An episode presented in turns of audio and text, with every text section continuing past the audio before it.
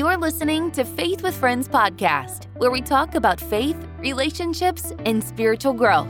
Welcome to our circle and the conversation where we seek to know God and make Him known. Now, here's your host, Lisa Lorenzo. Colossians 3:16 says, "Let the word of Christ dwell in you richly, teaching and admonishing one another in all wisdom, singing psalms and hymns and spiritual songs with thanksgiving in your hearts to God." This series is going to run throughout the summer and you're going to get to meet some amazing women who happen to be my friends, and you're going to hear a little bit about the passages in the Bible that have touched their heart and changed their lives. I hope it inspires you. I hope it encourages you to dive into God's Word. And now, here's one of my friends. Hi, I'm Jeanette Rubio, and I am part of the Faith with Friends podcast. Today, I want to share one of my favorite Bible verses on David, even though there are so many. I love David's story because through all his trials, love, and his mistakes, David always returned to God. He knew God's love would always be there. In Acts 13:22, after removing Saul, he made David their king. God testified concerning him. I have found David son of Jesse, a man after my own heart. He will do everything I want him to do. So why did God declare David a man after his own heart? Was it because God made him king? Or is it because David understood that everything he was was because of God's everlasting love for him.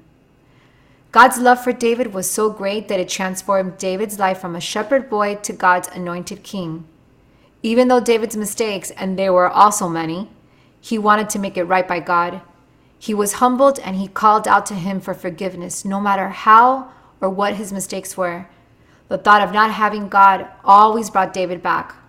Through his despair, fear, and love for God, David would call out to the Lord and say, The Lord is my shepherd, I shall not want. He makes me lie down in green pastures. He leads me beside quiet waters. He would also call out and say, Surely goodness and mercy will follow me all the days of my life, and I will dwell in the house of the Lord forever. David also knew his own heart and his shortcomings, and would ask God, Create in me a clean heart, O God, and renew a right spirit within me. And through fear, he would declare, Even though I walk through the darkest valley, I fear no evil, for you are with me.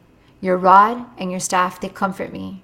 To be a woman after God's heart, we don't need to be perfect, but we do need to call upon Him no matter what we are going through. We need to be women who rely fully on God and His grace as we seek to follow His heart.